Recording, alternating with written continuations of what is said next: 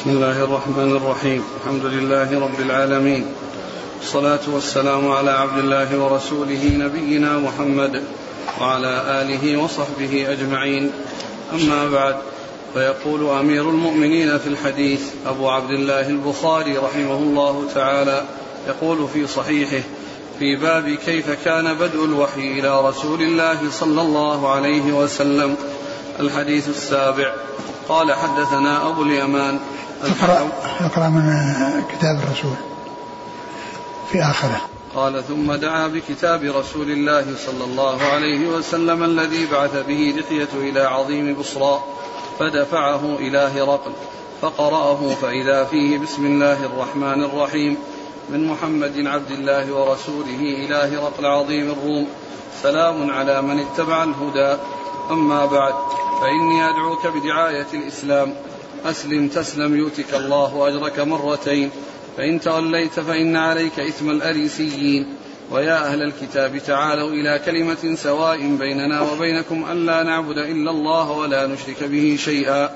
ولا يتخذ بعضنا بعضا أربابا من دون الله. فإن تولوا فقولوا اشهدوا بأننا مسلمون. قال أبو سفيان فلما قال ما قال وفرغ من قراءة الكتاب كثر عنده الصخب وارتفعت الأصوات وأخرجنا. فقلت لأصحابي حين أخرجنا لقد أمر أمر ابن أبي كبشة إنه يخافه ملك بني الأصفر. فما زلت موقنا أنه سيظهر حتى أدخل الله علي الإسلام. وكان ابن الناظور صاحب إيليا وهرقل سقفا على نصارى الشام. يحدث أن هرقل حين قدم إيليا أصبح يوما خبيث النفس.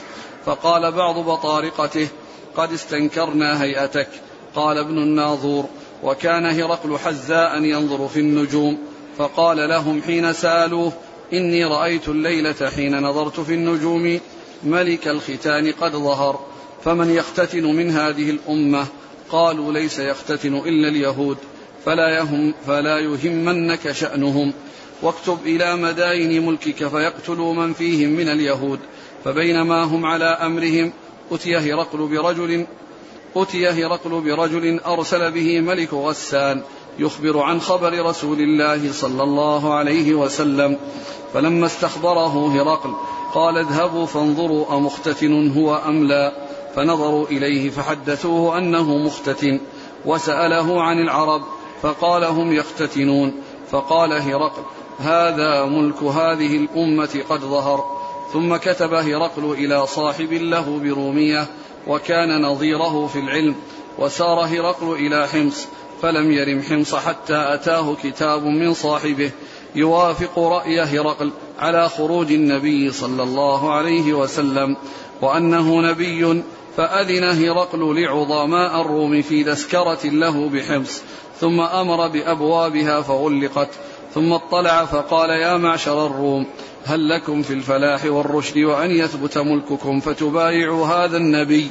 فحاصوا حيصة حمر الوحش إلى الأبواب فوجدوها قد غلقت فلما رأى هرقل نفرتهم وأيس من الإيمان قال ردوهم علي وقال إني قلت مقالتي آنفا أختبر بها شدتكم على دينكم فقد رأيت فسجدوا له ورضوا عنه فكان ذلك آخر شأن هرقل رواه صالح بن كيسان ويونس ومعمر عن الزهري بسم الله الرحمن الرحيم الحمد لله رب العالمين وصلى الله وسلم وبارك على عبده ورسوله نبينا محمد وعلى آله وأصحابه أجمعين.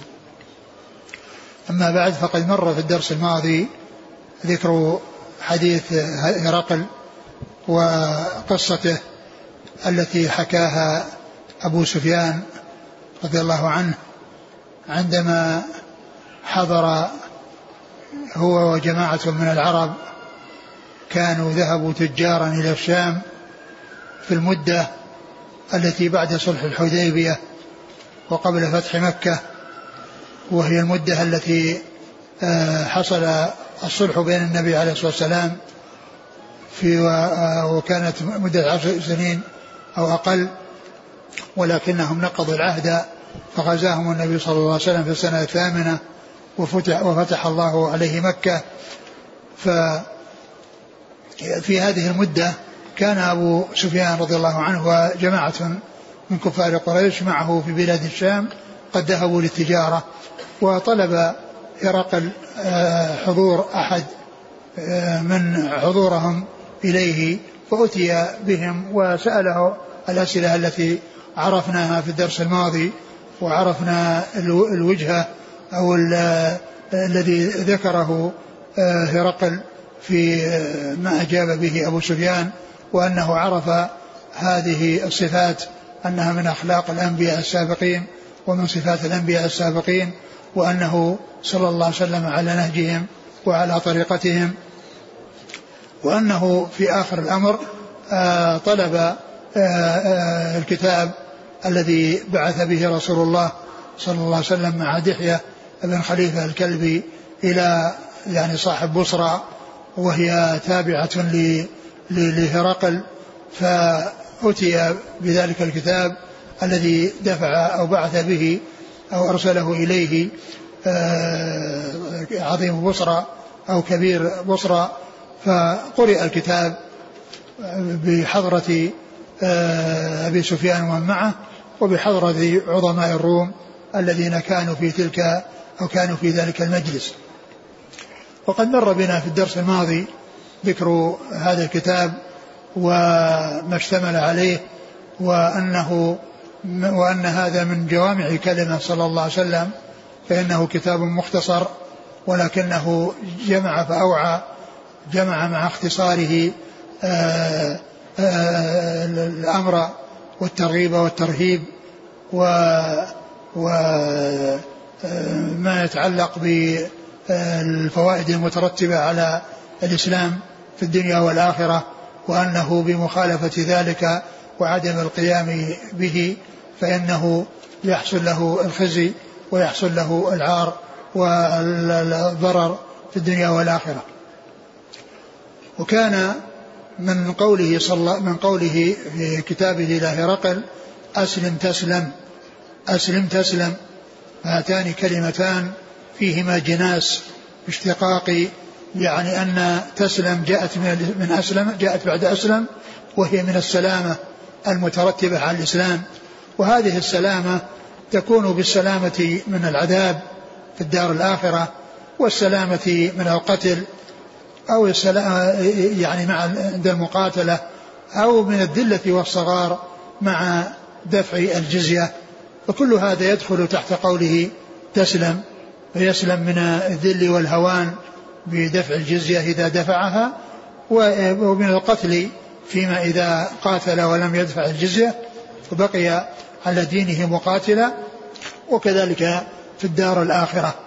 ثم بعد ذلك ذكر آه، ما يحصل له من الأجر يعني كما أنه يحصل له السلامة في الدنيا يعني من القتل ومن الذلة والهوان فكذلك أيضا يحصل له في الآخرة أن أنه يعطى أجره مرتين وذلك آه، لأن لأن الرئيس والمتبوع إذا أسلم وتبعه غيره على الإسلام فإن وكان سببا في إسلام يعني غيره فإن الله تعالى يأجره على على إيمانه وإسلامه وعمله ويأجره على كونه كان سببا في الخير وسببا في اتباعه والدخول في الإسلام بسببه. وهذا من جنس ما جاء في الحديث الذي فيه قول النبي صلى الله عليه وسلم من سن في الإسلام سنة حسنة فله أجرها وأجر من عمل بها. وذلك في قصة الرجل الذي تصدق بصدقة عظيمة وبصدقة كثيرة.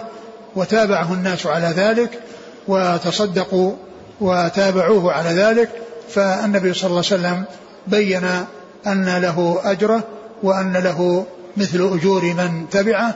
قال من سن في الإسلام سنة حسنة فله أجرها وأجر من عمل بها فكذلك من أسلم وكان متبوعا وتبعه الناس فإنه يحصل الأجر من من بإسلامه وعمله ويحصل الأجر بإسلام غيره واستفادة غيره تبعا له.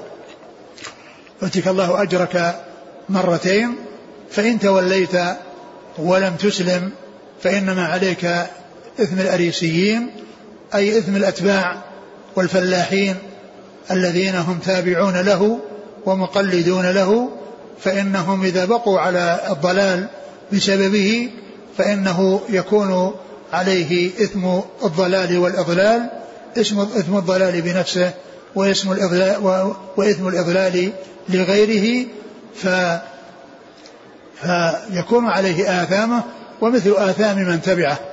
فإنما عليك إثم الأريسيين يعني مع آثامك. فإن عليه إثم الأريسيين أي مع آثامه هو بنفسه. فإذا كان قدوة في الخير فإنه يؤجر.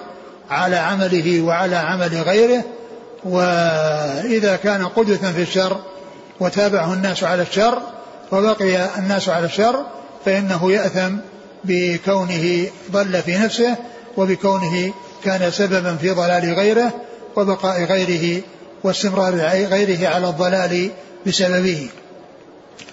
ثم إن في فتح الباري عندما تكلم على هذا الحديث يعني فيه شيء يعني غير واضح ويبدو أنه خطأ.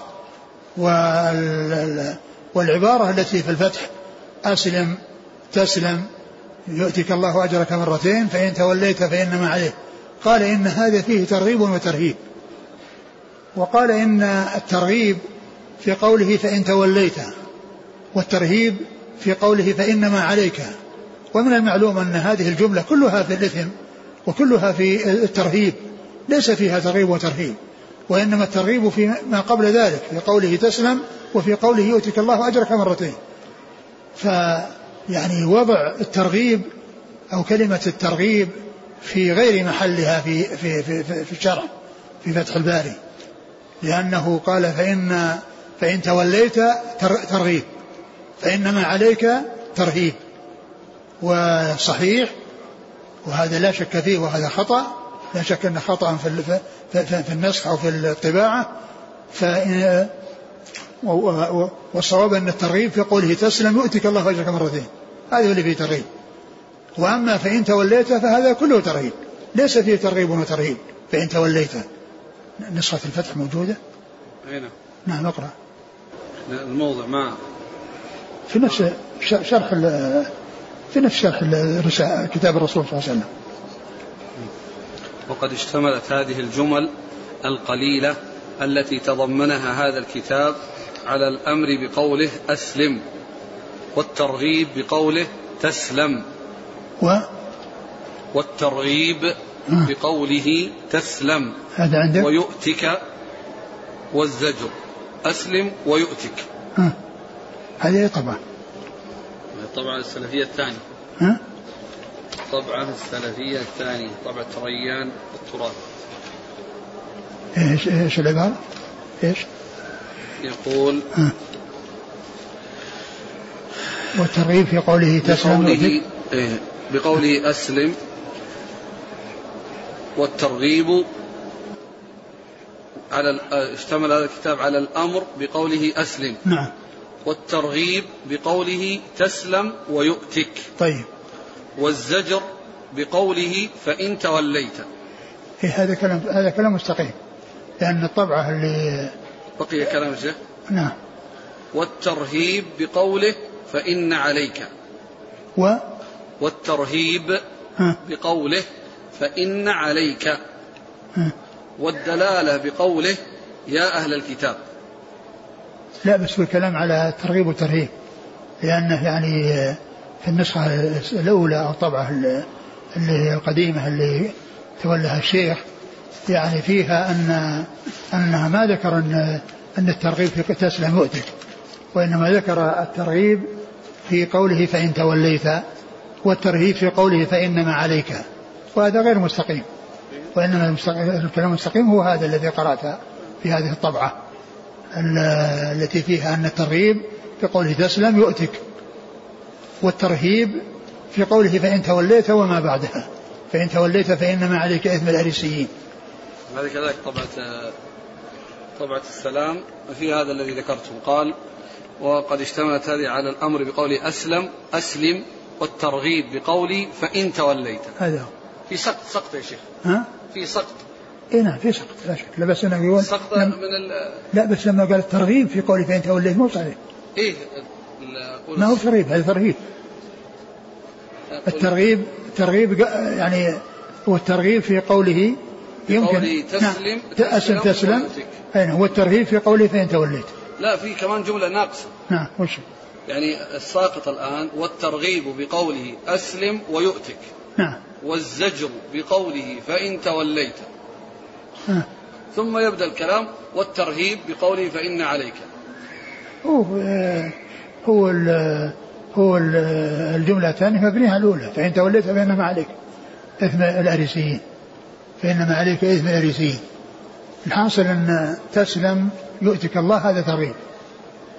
فإن توليت فإنما عليك إثم الأريسيين هذا ترهيب. هذا ترهيب. فالطبعة يعني الأولى التي كان الشيخ تولاها رحمه الله فيها هذا يمكن سقط يعني ساقط بين هذه الثانية اللي قريت عليك الصواب. نعم. هذه الطبعة ثانية وتولاها الشيخ عليها تعليقات الشيخ. أي نعم هذه. اي الثانية. نعم. على كل هذيك اللي كانت طبعت في في في في زمان يوم كان في معهد الرياض في كل الشريعة يعني يوم كانت تطلع أجزاء وكان الجزء يعني تطلع أجزاء متباينة متباعدة في الأوقات في خروجها. وكان يعني يعني تلك الطبعة التي هي عندي فيها هذا الخطأ الذي هو موجود في الطبعة الثانية اللي تقول حقت الطبعة السلفية الأولى هي اللي فيها الخطأ اللي فيها السقط إيه؟ الطبعة الثانية صحح لا بس فيها الثانية اللي تقول فيها السلام إيش؟ طبعة السلام الجديدة بعد الشيخ. أيوه. بس أضيفت إليها التعليقات. طبعة جديدة ها. علق عليها الشيخ. والباقي عهد عهدت إلى الشبل. يكمل التعليقات. على كل الطبعة ذيك طبعة طلعت في يوم كان في الرياض. الجزء الأول يعني هو أول جزء طلع وكان قديم.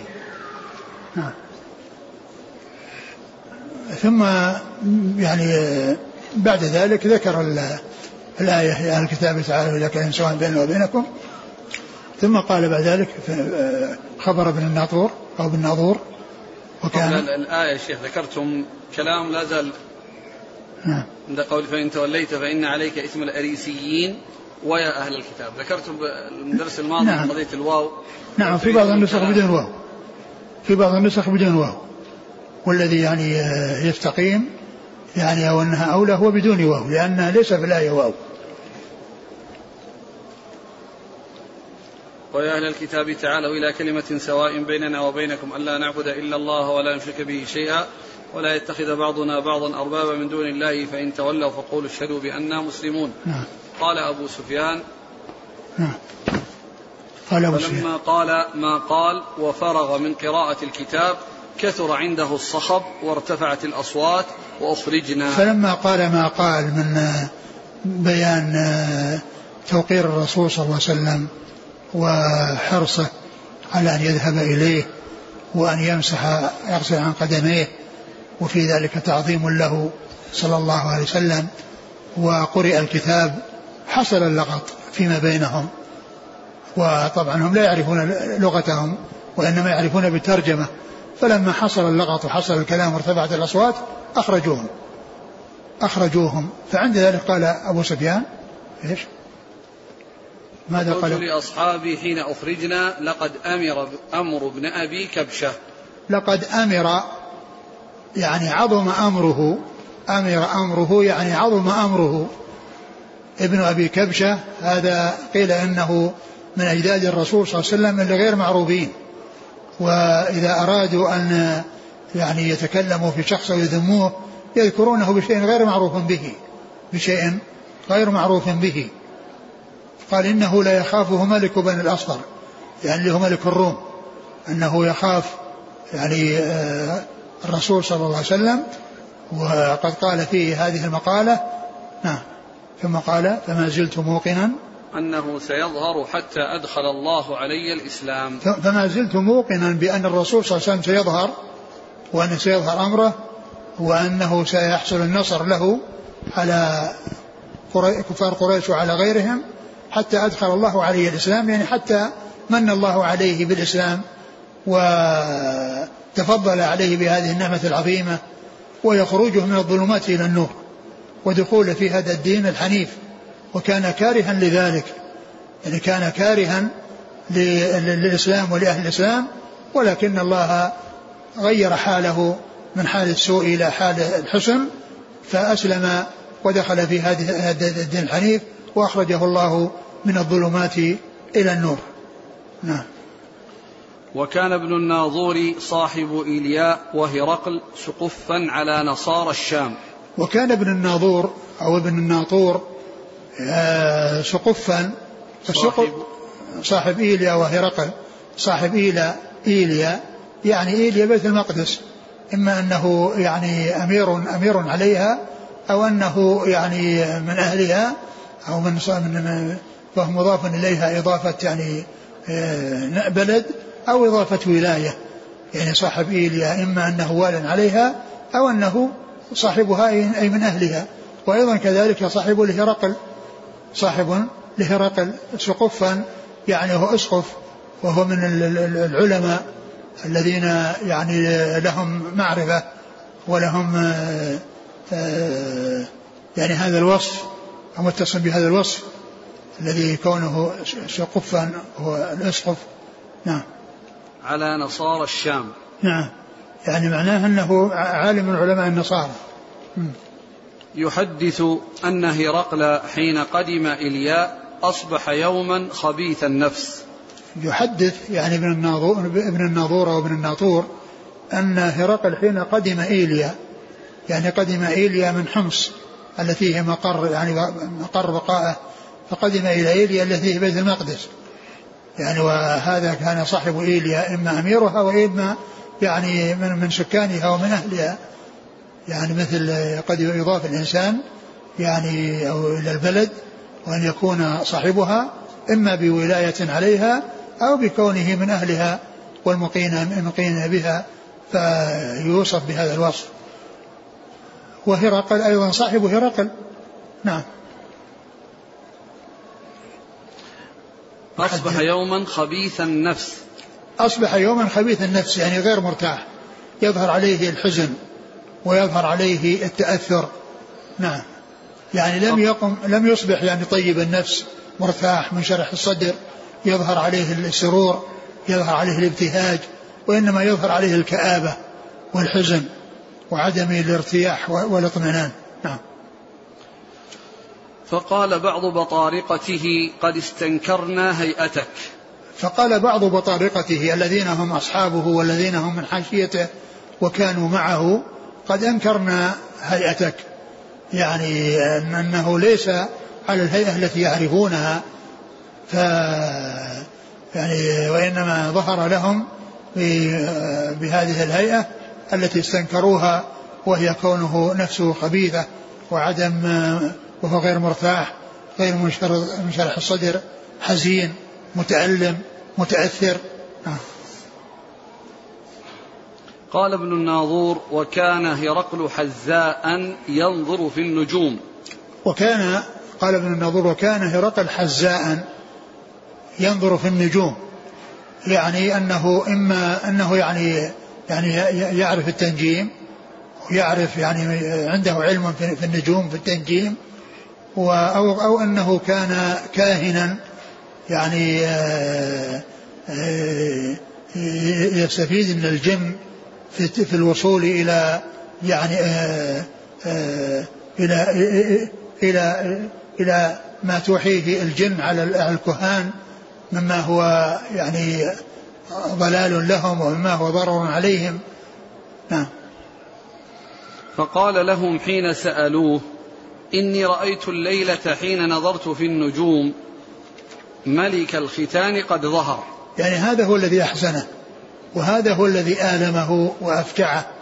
وذلك أنه رأى أنه لما رأى نظر في النجوم رأى أن ملك الختان قد ظهر. أن ملك الختان أو قد ظهر أو ملك الختان يعني قد ظهر.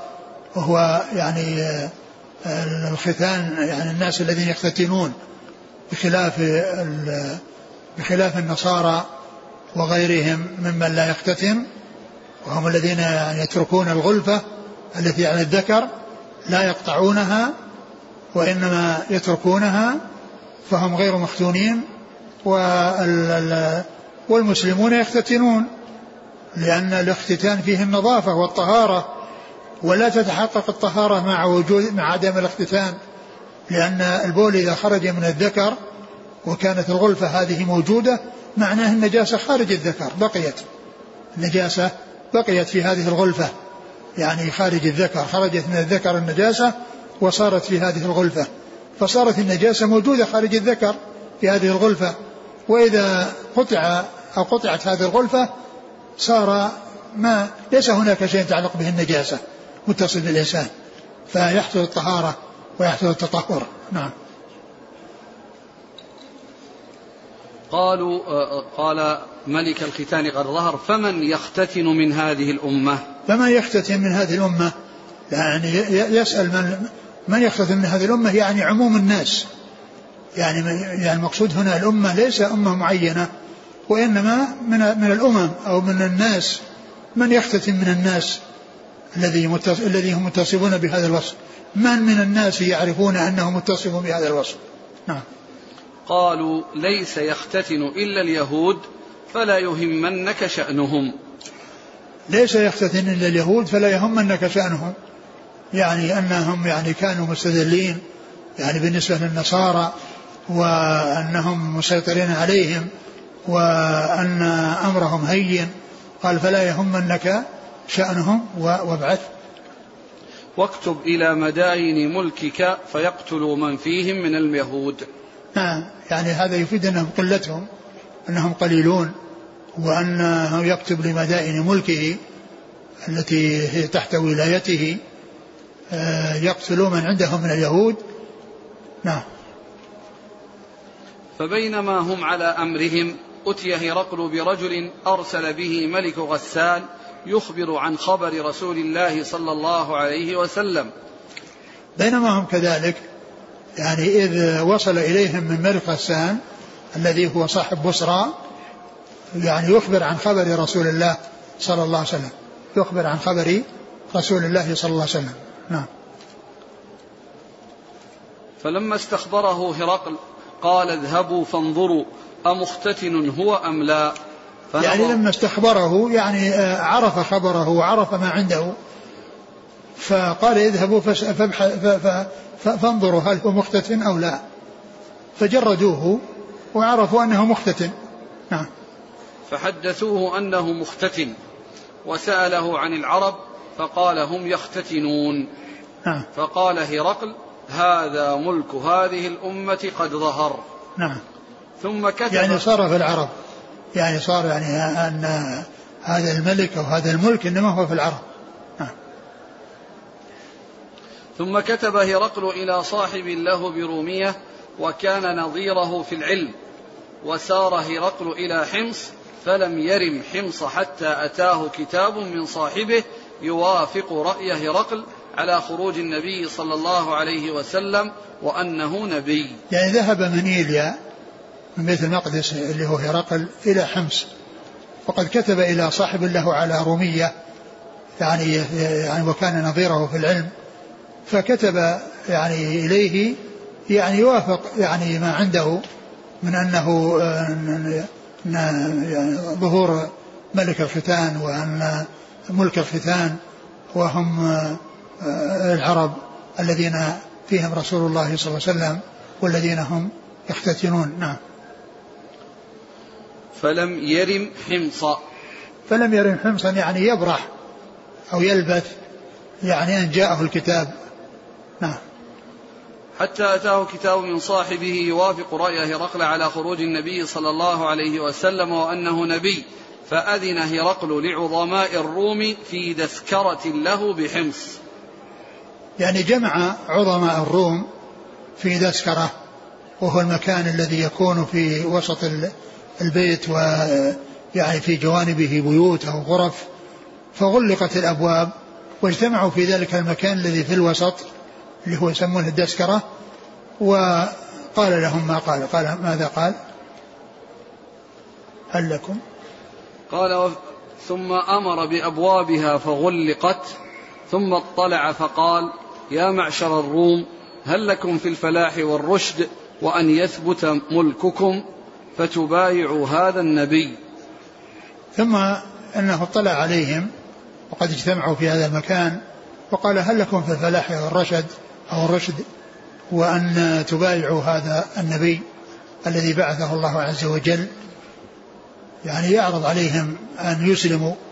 وهو قبل ذلك سبق أنه قال يعني كما مر في حديث هرقل في قصة هرقل قصة أبي سفيان قال لو تجشم الوصول إليه لفعلت ولا ولا غسلت عن قدميه توقيرا وتعظيما لرسول الله صلى الله عليه وسلم.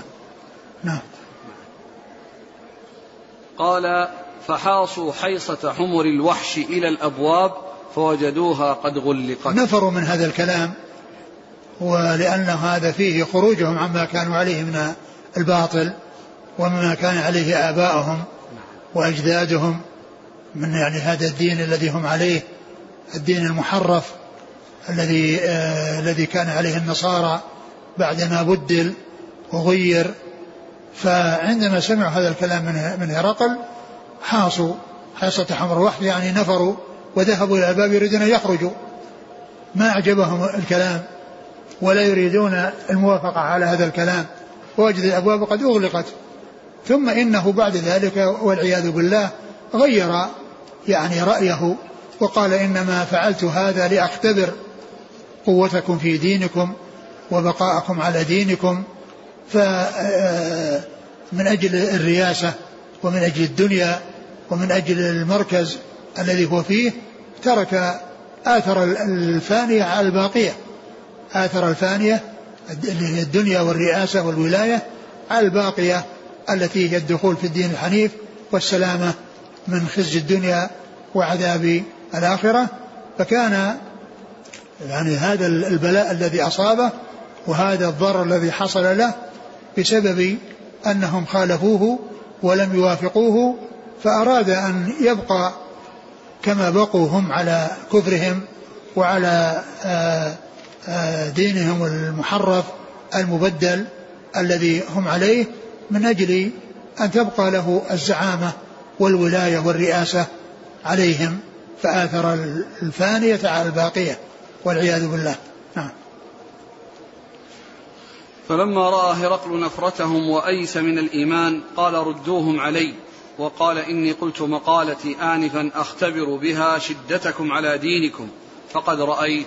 يعني رأيت الذي آه، رأيت الذي آه، آه، الذي فيه يعني شدتكم وقوتكم في دينكم وتمسككم بدينكم وأنكم يعني لا تتحولون عنه ولا تتغيرون عنه ولا تنتقلون عنه. آه.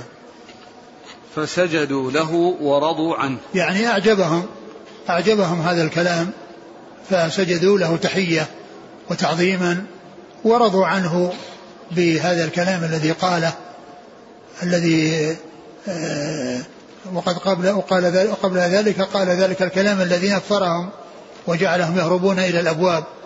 نعم. فكان ذلك آخر شأن هرقل نعم فكان ذلك آخر شأن هرقل يعني هذا الخبر وهذا الذي حصل هو آخر شأن هرقل يعني فيما يتعلق بالقصة وإلا فإنه قد بقي بعد ذلك وله أحوال يعني بعد ذلك ولكن آخر شأنه فيما يتعلق ب آه، آه، دعوته إلى الإسلام و آه، اتجاهه إلى الإسلام لو وجد من يؤيده ويوافقه من هؤلاء الأتباع ولكنه آثر الدنيا على الآخرة وبقي على كفره واستكباره وبعده عن الدخول في هذا الدين الحنيف الذي به سعادة الدنيا وسعادة الآخرة. نعم.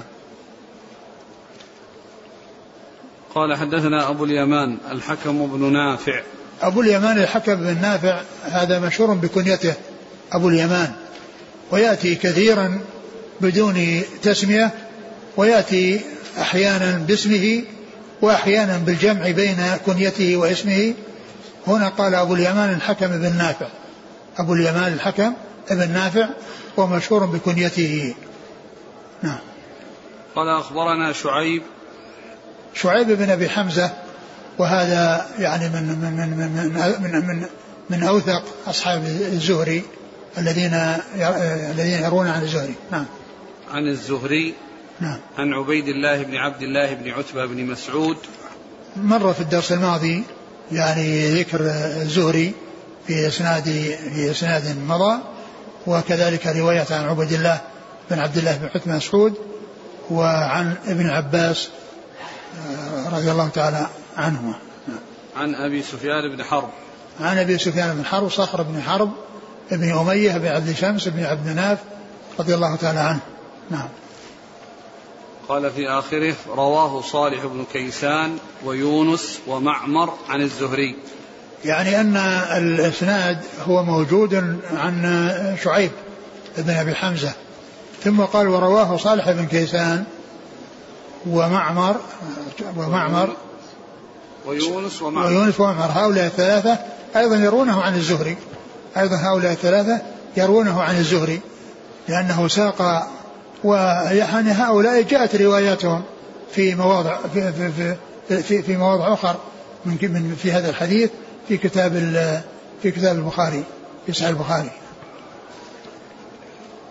مناسبة الحديث الباب يعني هذا الحديث يعني يبدو والله أعلم أن أن أن المناسبة لأن في الأول يعني جاءت أوحينا إليك كما أوحي إلى نوح والنبيين من بعده وأن ال أن ال الوحي إنما نزل لعبادة الله عز وجل والإيمان به وحده وترك عبادة من سواه. وهذا الحديث الذي حدث به أبو سفيان أخبر أن الذي أمرهم به وهو أول شيء دعاهم إليه أن يعبدوا الله وحده لا شريك له ولا يشركوا به شيئا. وهذا إنما جاء عن طريق الوحي.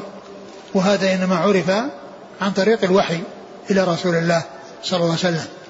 وهو أول شيء أوحي وأول شيء وهو أعظم أعظم مأمور به الذي هو التوحيد وأعظم منهي عنه الذي هو الشرك.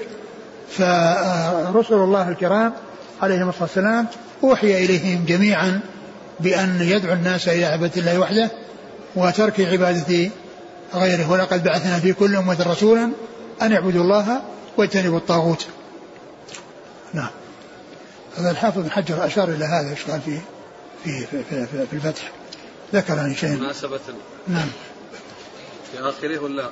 لا في آخره.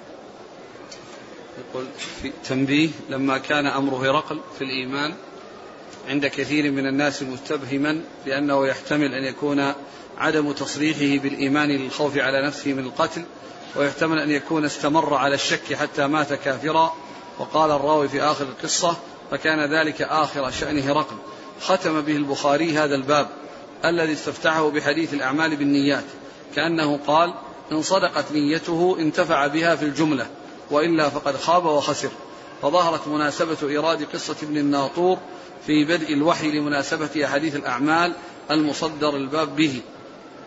كأنه يعني جاب المسألة على حسب النية وأن حديث النعمة بالنيات مع أن حديث الأعمال بالنيات هو نفسه يعني أيضا آه، فيه سؤال عن مناسبته لبدء الوحي مناسبته لكيف كان بدء الوحي وأنه لما كانت أنه جعله كالفاتحة لكتابه أو كالمقدمة لكتابه التي فيها أراد أن يبين أن كل عمل لا بد فيه من النية وأنه لا يكون مفيدا لصاحبه إلا إذا نوى ما هو خير فإنه يؤجر على ذلك. يعني فكأن كلامه هنا مبنيا على أساس المقارنة أو الاتفاق بينه وبين حديث إنما إنما الأعمال بالنيات. نعم. فإن قيل ما مناسبة حديث أبي سفيان في قصة هرقل ببدء الوحي؟ نعم.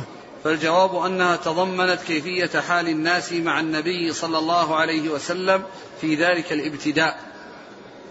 ولأن الآية المكتوبة إلى هرقل للدعاء إلى الإسلام ملتئمة مع الآية التي في الترجمة وهي قوله تعالى انا أوحينا إليك كما أوحينا إلى نوح وقال تعالى شرع لكم من الدين ما وصى به نوحا فبان أنه أوحي إليهم كلهم أن أقيموا الدين وهو معنى قوله تعالى سواء بيننا سواء بيننا وبينكم.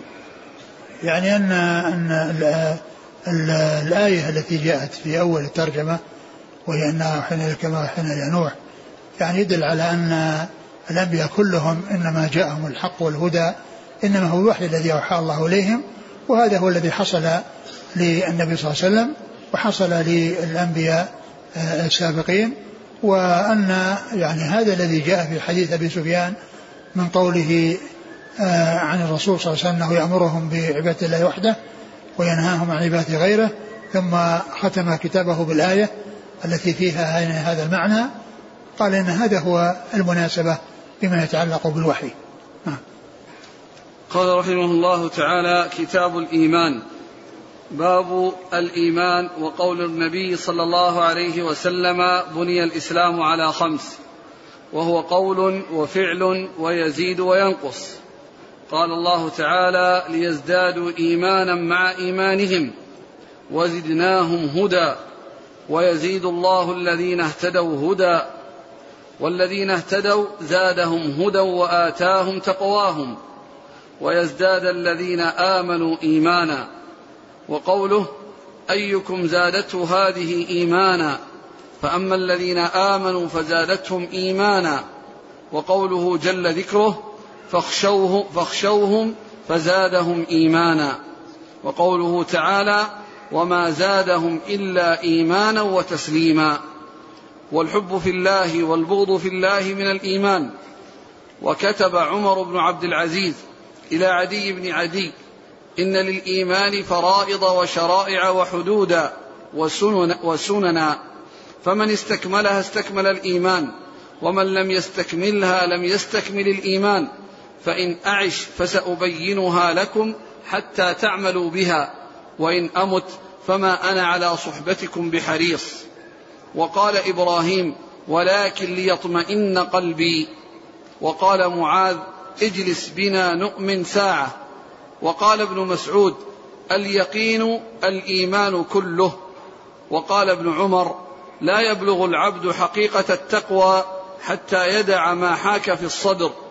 وقال مجاهد شرع لكم أوصيناك يا محمد وإياه دينا واحدا.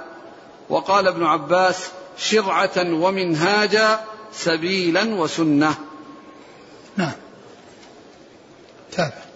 قال رحمه الله تعالى باب دعاؤكم إيمانكم.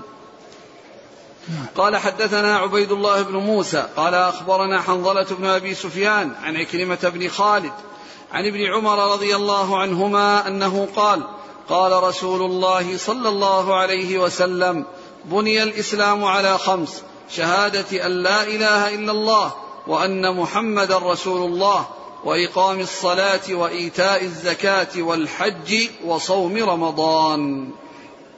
ثم ذكر بعد ذلك ثم بدأ الإمام البخاري رحمه الله بعدما فرغ من بدء الوحي أو كيف كان بدء الوحي إلى رسول الله عليه الصلاة والسلام الذي جعله آه، بين يدي الكتاب آه، بمثابة بيان الأساس والأصل الذي جاء به الدين وهو الوحي إلى رسول الله صلى الله عليه وسلم لأن الرسل الكرام عليهم الصلاة والسلام تحصل لهم الرسالة بحصول الوحي من الله عز وجل لهم وأمرهم بأن يدعوا أقوامهم إلى عبادة الله وحده وأن يحذروهم من عبادة غيره كما قال الله عز وجل ولقد بعثنا في كل أمة رسولا أن اعبدوا الله واجتنبوا الطاغوت وما أرسلنا من وقال وما أرسلنا من قبلك من رسول إلا نوحي إليه أنه لا إله إلا أنا فاعبدون. فالرسل عليهم الصلاة والسلام كلهم بعثوا للدعوة إلى عبادة الله وحده وترك عبادة غيره وهذا هذه هذه البعثة إنما حصلت لهم بالوحي الذي أوحاه الله عز وجل إليهم والذي فيه نزول آه، إنزال الشرائع عليهم. وإنزال الوحي عليهم بواسطة الملك الرسول الملكي الذي يأتي به إلى الرسل من البشر عليهم الصلاة والسلام. قال كتاب الإيمان. بدأ بكتاب الإيمان وختم بكتاب التوحيد. بدأ كتابه بكتاب الإيمان وكتب كتابه بكتاب الإيمان وختمها بكتاب التوحيد. والإيمان هو في اللغة التصديق والإقرار تصديق القلب وإقراره وهو ما يقوم بالقلب. وهو عند أهل السنة والجماعة يشتمل على ثلاثة أركان اعتقاد بالقلب وعمل وقول باللسان وعمل بالجوارح. هذه الأمور الثلاثة. ومن العلماء من يختصرها ويقول قول وعمل. قول وعمل يعني قول اللسان وعمل القلب والجوارح. وعمل القلب والجوارح.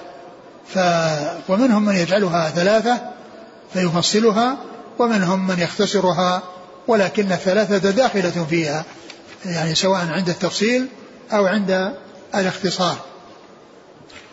والإيمان هو في اللغة يعني التصديق هو تصديق القلب وإقراره وكذلك وأما بالنسبة للشرع فهو آه الإيمان بما جاء في كتاب الله وسنة رسوله صلى الله عليه وسلم مما يلزم الإيمان به سواء كان متعلقا في فيما يتعلق بالقلوب أو فيما يتعلق بالجوارح. فيما يتعلق بالقلوب مثل الإيمان بالله وملائكته وكتبه ورسله واليوم الآخر والقدر خير وشر لأن هذه أمور باطنية باطنة تتعلق بالقلوب أو ما يتعلق بالجوارح وهو ما جاء في حديث جبريل وفي حديث ابن عمر الذي أورده المصنف في هذا الباب وهو قوله بني الإسلام على خمس شهادة أن لا إله إلا الله وأن محمد رسول الله وإقام الصلاة وإيتاء الزكاة وحج البيت وصوم رمضان. و وفي آه، حديث جبريل جاء ذكر الإسلام وذكر الإيمان وفسر فيه الإسلام بالأعمال الظاهرة التي هي الشهادتان والصلاة والزكاة والصيام والحج وفسر فيه الإيمان بالأعمال الباطنة التي هي الإيمان بالله وملائكته وكتبه ورسله واليوم الآخر والقدر خيره وشره. ولهذا يقول بعض أهل العلم إن الإسلام والإيمان من الألفاظ التي إذا جمع بينها في الذكر فرق بينها في المعنى فصار لكل واحد معنى مستقل وإذا انفرد أحدهما عن الآخر شمل المعنيين شمل المعنيين.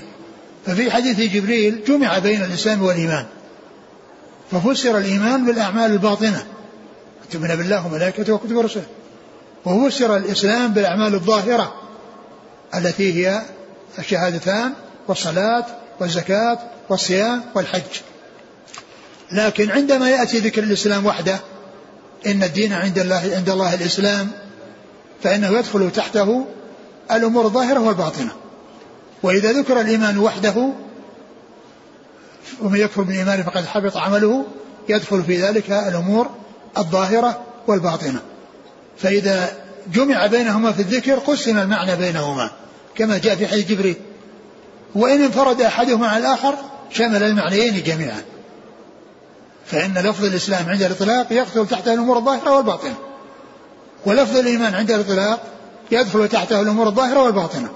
وإذا جمع بينهما كما في حديث جبريل يفسر الإسلام بالأمور الظاهرة ويفسر الإيمان بالأمور الباطنة. فإذا هذا هو الذي قاله أهل العلم فيما يتعلق بكلمتي الإسلام والإيمان.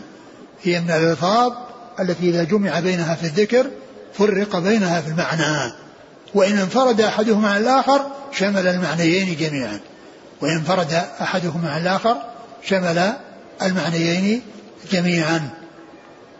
قال كتاب الإيمان باب وقول النبي صلى الله عليه وسلم بني الإسلام على خمس. باب باب الإيمان. نعم. وقول النبي صلى الله عليه وسلم بني الإسلام على خمس. وقول النبي صلى الله عليه وسلم بني الإسلام على خمس. وقول النبي صلى الله عليه وسلم بني الإسلام على خمس يعني إشارة إلى بعض الحديث الذي أورده يعني فيما بعد عن عن, عن عبد الله بن عمر رضي الله تعالى عنهما. و وقد ساقه يعني بعد ذلك. وقد جاء في أثنائه أو قبل الحديث باب دعاؤكم إيمانكم. وهذا في بعض النسخ وفي بعضها بدون باب. وأن دعاءكم إيمانكم من جملة الكلمات التي أتى بها البخاري يفسر بعض الكلمات. وهو من كلام ابن عباس في آخر جملة قبل الباب الذي قبله قبل ذكر هذا الباب. شرعة ومنهاجا عندما قال شرعة ومنهاجا يعني بعد ذلك دعاؤكم إيمانكم. فهي من جملة الكلمات. وثم جاء الحديث الذي هو مطابق للترجمة السابقة. بني الإسلام على خمس لأن قال وقول النبي بني الإسلام على خمس في الحقيقة أن ذكر الباب يعني عدم ذكر الباب هو صحيح. وهو المستقيم مع مع مع مع الترجمة السابقة. لأن الحديث مطابق للترجمة السابقة. ليس مطابق لدعائكم إيمانكم. وإنما دعائكم إيمانكم هي من جملة الكلمات التي أتى بها. شرعة ومنهاجا. يعني آه، دعاءكم إيمانكم. شرعة ومنهاجا دعاءكم إيمانكم. هذا هو المتصل ثم جاء الحديث الذي هو مطابق للكلام الأول. ثم قال إيش؟ وهو قول وهو قول وفعل. وهو قول وفعل. هنا عبر بالفعل. وأكثر التعبير عند العلماء قول وعمل. قول وعمل.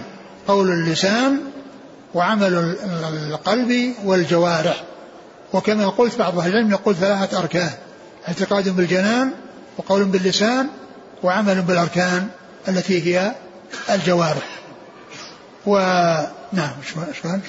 لكن في نسخة عمل في نسخة نعم. أبي الوقت نعم هي هي هي هي المشهورة يعني عند العلماء يعني التعبير بقول وعمل.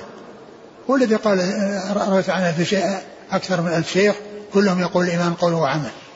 نعم. ويزيد وينقص. فالإيمان قول وعمل. وهو يزيد وينقص يزيد بالطاعة وينقص بالمعصية. يزيد بالطاعة الطاعات تزيده والمعاصي تنقصه. الطاعات تزيده والمعاصي تنقصه. والعمل كما هو معلوم متفاوت. يعني فيه من الأعمال ما إذا ذهب ذهب بذهاب الإيمان يعني ك يعني الصلاة ومنه ما يذهب بذهابه الكمال الواجب. الكمال الواجب ليس الكمال المستحب. ومعلوم أن الكمال الواجب يعني فيه زيادة الإيمان والكمال المستحب الإتيان به فيه زيادة الإيمان ولكن النقص والضرر إنما يكون بالشيء الذي يذهب به الإيمان أو بالشيء الذي يذهب به الكمال الواجب. الذي يذهب بكماله الواجب لأن الكمال الواجب هو الذي يؤثر ويضر. بخلاف الأمر المستحب فإن الإنسان إذا ترك الأمور المستحبة ولم يتركها رغبة عن السنة فإنه فاته أجرها ومن عمل بها حصل أجرها وحصل زيادة الثواب وزيادة الإيمان. قال يزيد وينقص. يعني أن العمل أن أن الإيمان يزيد بالطاعة وينقص بالمعصية. وكذلك يكون في القلب نفسه لأن القلب يعني يكون فيه يعني فيه الزيادة فيما يقوم في القلب. يعني لا يقال إن ما يقوم في قلوب الناس كله على حد سواء. فإن من الناس من يكون في قوة الإيمان في قلبه والتصديق في قلبه يعني يختلف عن غيره. بل الإنسان نفسه بين وقت وآخر يعني بعض الأحيان يكون الذي في قلبه عند تدبر القرآن وعند التأمل والتفكر في آه، ملكوت السماوات والأرض يعني يصير عنده تأثر. وفي بعض الأحيان يصير عنده له غفلة فما يكون الذي في قلبه في هذه الحال مثل الذي قلبه في تلك الحال بل يعني يتفاوت ما يقوم في القلب بين وقت وآخر. ولهذا فإن التفاوت في الإيمان يعني وما يقوم بالقلب يحصل يعني في بين شخص وآخر ويحصل في بالشخص بالنسبة للشخص الواحد بين وقت وآخر. في بعض الأوقات يكون في ما في قلبه يعني يختلف عما يكون في قلبه في وقت آخر. عند تدبر القرآن وتأمل القرآن والتفكر في يعني في مخلوقات الله عز وجل يعني فيزداد إيمانه ويزداد يقينه وفي بعض الأحيان يكون عنده غفلة فلا تكون حالته في حال التدبر والتأمل كحالة قلبه فيما إذا كان ليس ليس كذلك. وهذا الكلام نقله الحافظ بن حجر عن آه، النووي وقال إنما يقوم في القلب يتفاوت يعني بين شخص وشخص وبين وفي الشخص الواحد بين وقت وآخر. نقله الحافظ بن حجر عن النووي قال عنه محيي الدين. قال محيي الدين والمقصود به النووي. نعم. قال الله تعالى ليزدادوا إيمانا مع إيمانهم. يعني هنا ذكر جملة من الآيات التي فيها التنصيص على زيادة الإيمان. يعني ما قال الإيمان يزيد وينقص ذكر جملة من الأدلة التي يعني تدل على زيادة الإيمان. قال قال الله تعالى ليزدادوا إيمانا مع إيمانهم. يزدادوا إيمانا مع إيمانهم. يعني عندهم إيمان فيحصل فيه زيادة. نعم. وزاد وزدناهم هدى. نعم. يزدناهم هدى الذي هو الإيمان وما يترتب على الإيمان من الطاعات التي فيها زيادة الإيمان. نعم. ويزيد الله الذين اهتدوا هدى. نعم. والذين اهتدوا زادهم هدى وآتاهم تقواهم. نعم. ويزداد الذين آمنوا إيمانا. وقوله أيكم زادته هذه إيمانا؟ فأما الذين آمنوا فزادتهم إيمانا. وقوله جل ذكره فاخشوهم فزادهم إيمانا. كل هذه آيات فيها ذكر زيادة الإيمان. وذكر الاستدلال لزيادة الإيمان ولم يذكر شيئا في نقصان الإيمان وإنما يعني آه، استدل على على نقصانه بأن ما كان يزيد فإن ما كان يقبل الزيادة يقبل النقصان. ما كان يزيد فإنه ينقص. يعني فالشيء الذي يزيد يعني يحصل له النقص. فالإيمان يزيد فإذا يحصل له النقص. في يعني إذا لم يحصل الزيادة فالزيادة بالطاعة والنقص بالمعصية. نعم. وقوله تعالى وما زادهم إلا إيمانا وتسليما. نعم. والحب في الله والبغض في الله من الإيمان. والحب في الله والبغض هذا من أعمال القلوب. الحب في الله والبغض في الله هذا من أعمال القلوب. وهو يعني كذلك يعني هو من الإيمان. لأن لأن ما يقوم في القلب من محبة الله عز وجل ومحبة من يحبه الله ورسوله ومحبة ما يحبه الله ورسوله هذا من من كمال الإيمان وهذا من زيادة الإيمان. وكذلك بغض ما يبغضه الله ورسوله وبغض من يبغضه الله ورسوله. كذلك هذا من الإيمان الحب في الله والبغض في الله من الإيمان. والحب في الله والبغض في الله من الإيمان. نعم. وكتب عمر وهذا من أعمال القلوب. لأن القلوب يعني لها أعمال. يعني منها الحب والبغض والرغبة والرهبة والخشية. كل هذه من أعمال القلوب. نعم. وكتب عمر بن عبد العزيز إلى عدي بن عدي إن للإيمان فرائض وشرائع وحدودا وسننا. فمن استكملها استكمل الإيمان ومن لم يستكملها لم يستكمل الإيمان. فإن أعش فسأبينها لكم حتى تعملوا بها. وإن أمت فما أنا على صحبتكم بحريص. ثم ذكر هذا الأثر عن عمر بن عبد العزيز رحمه الله الذي كتب به إلى عدي بن عدي. الإمام البخاري رحمه الله ذكر آيات عديدة في زيادة الإيمان. ثم ذكر آثار تتعلق بزيادة الإيمان. وبدأ بهذا الأثر عن عمر بن عبد العزيز أنه كتب إلى عدي بن عدي وكان أميرا له بهذا الكلام.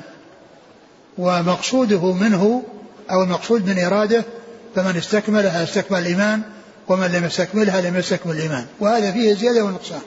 لأن قوله استكمل الإيمان يعني زاد إيمانه. لم يستكمل الإيمان نقص إيمانه. هذا محل الشاهد من إيراد الأثر فيما يتعلق بالزيادة والنقصان وكونه يزيد وينقص.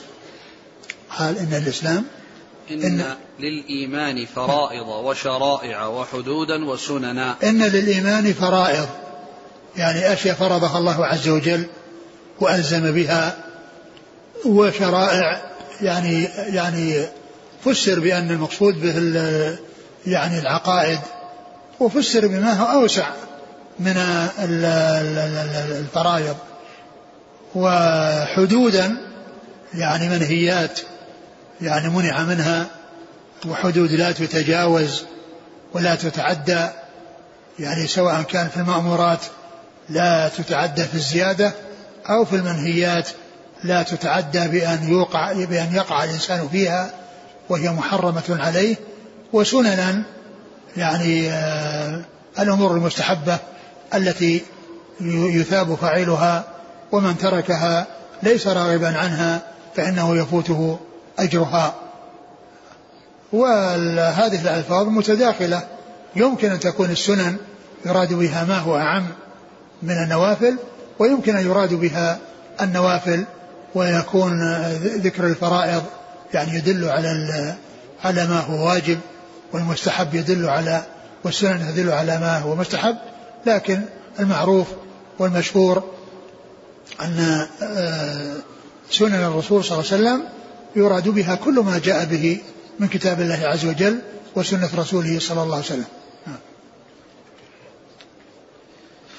قال فإن أعش فسأبينها حتى تعملوا بها وإن أمت فما أنا على صحبتكم بحريص. المقصود من ذلك هو التفصيل وذكر الأمور التي يفصلها ويبينها بما يتعلق بالحدود والفرائض والشرائع والسنن أنه يفصلها وإلا فإن الأصول يعني معروفة وإنما الذي سيفعله هو التفصيل والإيضاح والبيان. ومن المعلوم أن أن أن, أن, أن أنه يعني ما عرف عنه شيء يعني في هذا التوضيح وقد وضح ذلك لمن علم من كتاب الله عز وجل وسنة رسوله صلى الله عليه وسلم. وليس معنى ذلك أنه بوفاته ولم يبينها أنه فات الناس شيء وحرموا من شيء فإن هذا الذي أراد أن يبينه مبين وقد جاء في كتاب الله عز وجل وسنة رسوله صلى الله عليه وسلم. فهذا من جنس ما جاء في حديث الرسول صلى الله عليه وسلم. قال ائتوني بكتاب أكتب كتابا فإني أخشى أن يقول قائل أو يت يعني آآ آه، آآ أنا أولى ويأبى الله والمسلمون إلا إلا أبو بكر. ف فإن آه، الرسول صلى الله عليه وسلم يعني توفي ولم يعني يكتب الكتاب ولكن الشريعة كملت. فلا يقال إن إن إنه بقي شيء من الدين ما بينه الرسول صلى الله عليه وسلم بل الذي أراد أن يبينه إنه توضيح وبيان وهو موجود فيما جاء عنه صلى الله عليه وسلم آه، وإن لم يأتي هذا الكتاب. لأنه لو كان هذا الكتاب فيه شيء لازم وشيء يعني لا بد منه لا لبينه الرسول عليه الصلاة والسلام. ولكنه اكتفاء بما جاء عنه من النصوص فيما يتعلق بتوضيح الدين أو فيما يتعلق بمسألة الولاية. فإنه جاء عنه ما يدل على أن أبا بكر هو الأولى من غيره لأنه قال آه، آه، لعائشة في مرض موته ادعي لي أباك وأخاك لأكتب كتابا فإني أخشى أن يتمنى متمني ويقول قائل أن أولى؟ ويأبى الله والمسلمون إلا بكر. يعني هذا الكلام الذي قاله فيه إشارة. يعني إذا كان سيبين شيء يتعلق بالولاية فقد وجد منه ما يدل عليها في هذا الحديث وغيره من الأحاديث. وإن كان المقصود من ذلك بيان الشرائع والتفاصيل فإنها موجودة. يعني في في في في كتاب الله عز وجل وسنة رسوله صلى الله عليه وسلم. فإذا هذا الذي قاله عمر رضي الله عنه يعني معناه أنه أراد أن يوضح ويبين وأن يفصل وأن يجعل للناس يعني شيء آه، محصور مجموع في مكان واحد يرجعون إليه. وكما هو معلوم كونه ما بين هذا آه، كتاب الله عز وجل سنة رسوله موجودة بأيدي الناس وفيها كل خير. وإن أمت فلست على صحبتكم بحريص. يعني إن أمت يعني ولم يحصل منه البيان فإنه آه، حريص على أن يلقى الله عز وجل وأن يظفر برضاه وأن يخرج من الدنيا وهو على خير ولا يحصل منه تغيير ولا تبديل. رحمة الله عليه. نعم. وقال إبراهيم ولكن ليطمئن قلبي. وقال إبراهيم الخليل ولكن ليطمئن قلبي. يعني آه كونه يعني أراد أن يعرف كيفية الخلق الكيفية التي يكون عليها الخلق يعني لي لي ليجمع إلى علم اليقين عين اليقين. يعني لأنه يعني مؤمن وهو خليل الرحمن. ولكنه بذلك عندما يظهر كيفية الخلق يعني يزداد يعني ثبات ويطمئن قلبه. فإذا هذا يدل على يعني ما أن فيه يتعلق بزيادة الإيمان. نعم. وهو أنه يجمع إلى علم اليقين الذي جاء بالخبر عين اليقين الذي حصل بالمشاهدة والمعاينة لكيفية الخلق وإعادة الخلق. نعم وذلك في الآية التي في سورة البقرة والتي أخذ فيها طيورا وقد قطع ذبحها وقطع لحمها وجعله كتلة واحدة ثم أخذ كل على أربعة مواضع يعني كل على كل جبل جزء من هذه الكتلة من اللحم ثم دعاهن فجاءت هذه هذه الجزئيات كل واحدة انتقلت حتى جاءت للمكان الذي خرجت منه فعادت الطيور على ما هي عليه. نعم. بقي قول معاذ وما بعده الإقامة قريب. والله تعالى أعلم وصلى الله وسلم وبارك على عبده ورسوله نبينا محمد وعلى آله وأصحابه أجمعين. جزاكم الله خيرا وبارك الله فيكم ألهمكم الله الصواب ووفقكم للحق ونفعنا الله ما